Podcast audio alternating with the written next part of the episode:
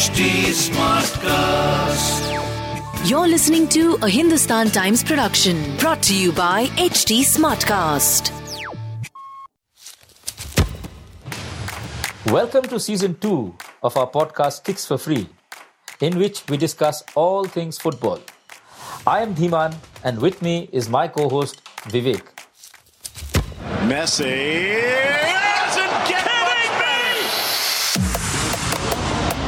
Messi, encara Messi, encara Messi. Gol, gol, gol, gol, gol. Gol, gol, gol, gol, gol, gol.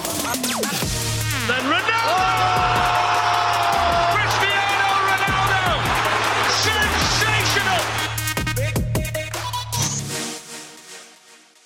Defending champions France are through to their second successive World Cup final after beating Morocco 2-0 on Wednesday night. They'll face Argentina in the final on Sunday Yesterday, Theo Hernandez scored the first goal of the game in just the fifth minute, and substitute Randal Kolo Muani made it 2-0 in the 79th minute, just seconds after coming on to seal victory. Uh, it wasn't the most convincing France performance, I guess, but they got the job done again, which is what matters.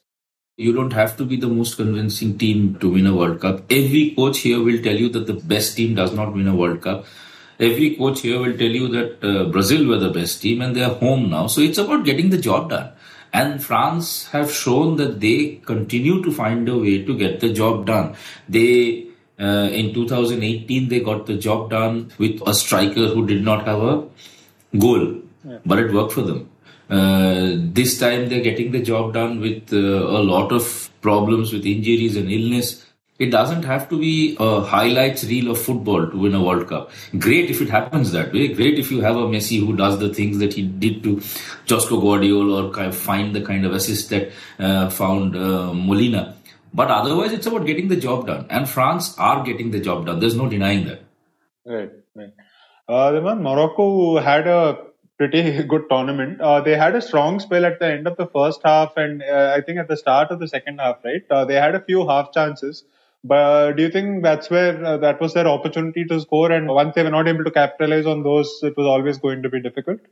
See, Morocco gave it their everything, and, and we discussed this earlier. We said uh, I was very curious to see how Morocco react if they are chasing a game because they hadn't done that in this World Cup at all. And yesterday they were chasing a game from the fifth minute. But after that, what we did see is that Morocco showed another way of playing, and they're comfortable doing it.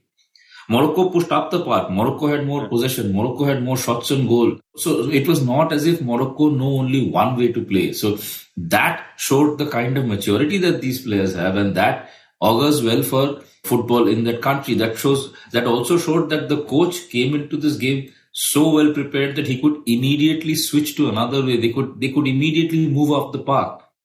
Part of the reason for the shift was because Saiss got injured and Aguerd was uh, injured just before uh, the game started. Now that is that is a terrible blow. Your your top two central defenders are out, uh, who had been instrumental in keeping Spain at bay. They're out, and you know this. And uh, Saiss went out some, in, in, in around 21 minutes of into the game, and Aguerd pulled out at warm up. So when Saiss went out, they switched to a back four. They switched to a back four with uh, with the very very impressive uh, Sofyan Amrabat sitting just in front, and then they moved Hakim Ziyech, uh, Sofiane Boufal, and Youssef En-Nesyri further up the pitch. That meant that they were going at France. I mean, they had really good chances, and but for Hugo Lloris, uh, the equalizer would have come in the first half. So, what I liked, what was really impressive about Morocco was that they showed that you know there are more bows uh, arrows in their quiver and they can play in different ways they have players who can deal with different situations and that i think was very impressive about the semi-final yesterday they gave it their everything they absolutely gave it their everything they pushed france uh, against the wall because France is a more mature team, because they have more strength in depth, they managed to take the game out. And because they have Griezmann, they took the game out. But Morocco gave it their all. It was a great game, actually. Uh, Dhiman, from France's perspective, uh, you spoke about the number of injuries and illnesses they have had. The fact that they have reached their second straight final, it's not something that a lot of teams do. Uh, as we've uh, mentioned uh, quite a few times earlier as well, Brazil were the last team to win uh, two successive World Cups, and that was 60 years ago. So, uh, for, for France, as, uh, even yesterday, for example, both Upamecano and Rabiot, who have been first team regulars, they could not play because of, I think, illness. Uh, and yeah, yet last minute are- illnesses. Huh? Yeah, it is not as if you you could prepare for that. Yeah, yeah, yeah. and uh, yet Ibrahim Konate came on, had a very good game at the back for them. Super game. Yeah. Uh, Dhiman, like, uh, how special is it? Yeah, we spoke about Benzema being injured, so many injuries, and yet for them to do this, uh, like, It talks remarkable. about the Yeah. strength in depth. Yeah, of course it's remarkable. It talks about the strength in depth. It talks about their ability to. Uh, I mean, the it's it's a country where football uh, has a very rich culture. It's a country where a lot of people play football. Uh, suburbs of Paris uh, are a hotbed of talent.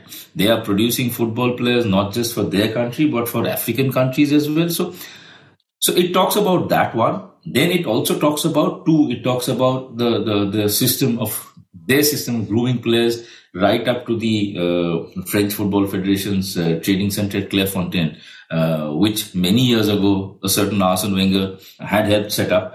So it talks about that. And it talks about the, I think it's also proof of their overall maturity of their players that they can call up. I mean, Ibrahima Konate does not play uh, games uh, and is suddenly called into action, but he plays for a top club in a top league. So he knows what needs to be done, what is needed to be done in a situation like that.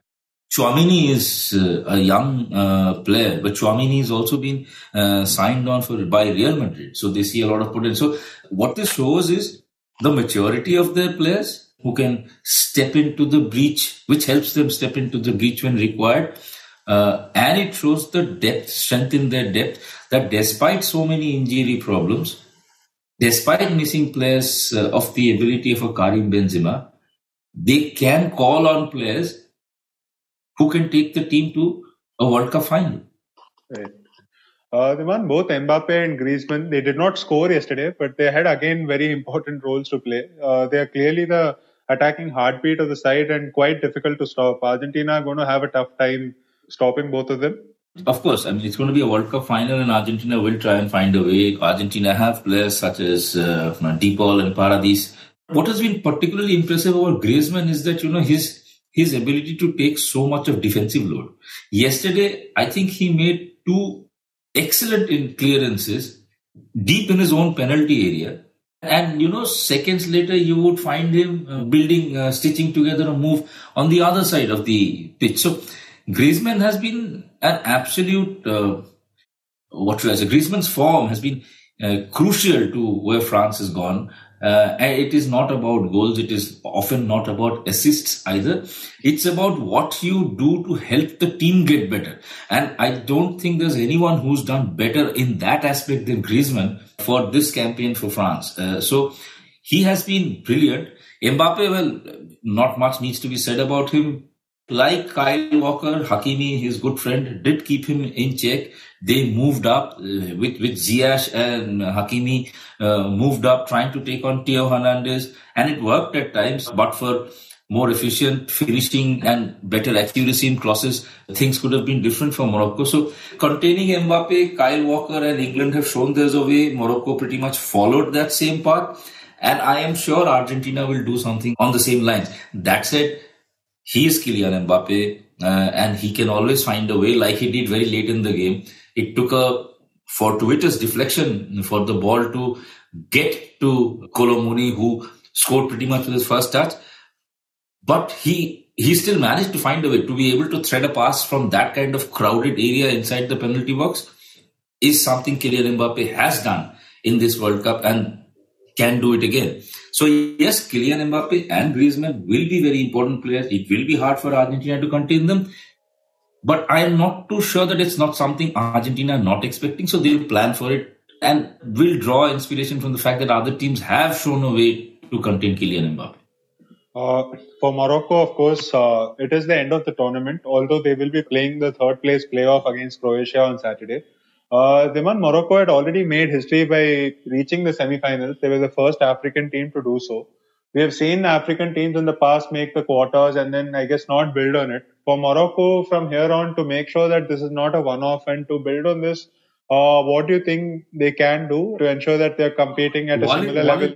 Walid, Walid Regragui made this point at the press conference after the game that he says, and it sounded kind of familiar for someone who's from India because he said, our job should be to qualify for every World Cup. You know, just being there is the most important. And I say it's important for an Indian because for football in India, it is India's job to get to the Asian Cup finals and get, keep getting to it every edition.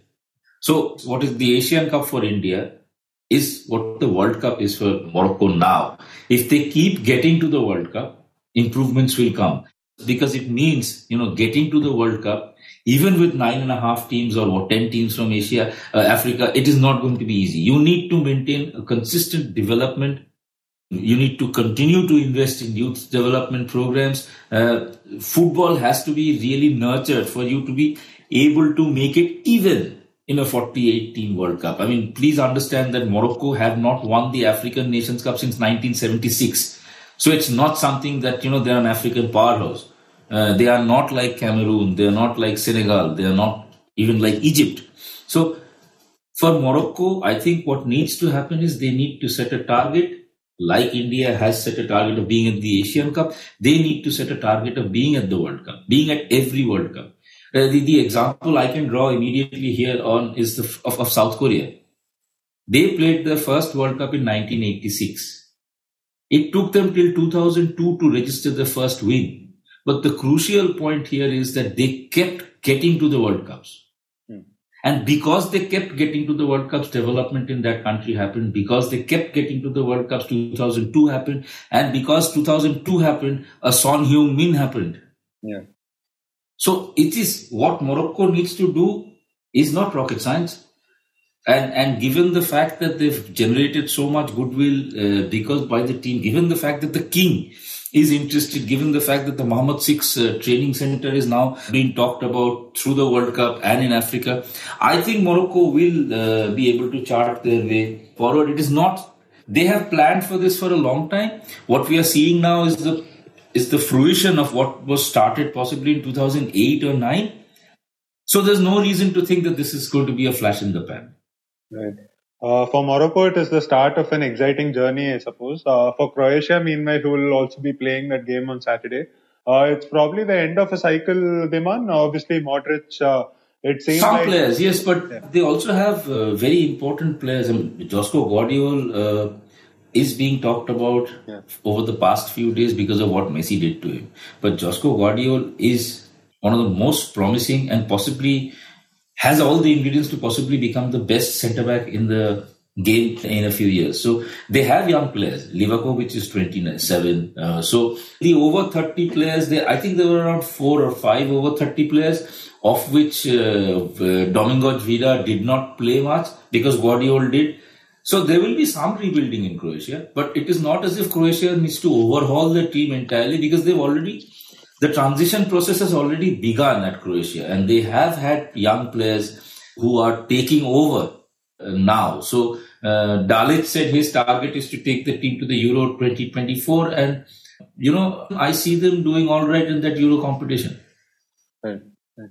Uh, the final, of course, is on Sunday, Argentina versus France. Uh, we'll speak about the final in greater detail on Sunday, of course. But uh, Dhiman, just uh, like three days out from the final, having seen the way France and Argentina got through the semis, any team that you think will be slight favorites going into that final? No, no, I don't because it's the World Cup final and B, it's the World Cup final between two teams who have enough experience, who know how to win tournaments. Argentina won the Copa before coming here. If this was an Argentina which was still looking for its first title in, in, in 28, 29, 30 years, whatever it was, I would have said slight advantage France, but this is an Argentina team that knows how to win games, that knows how not to lose games.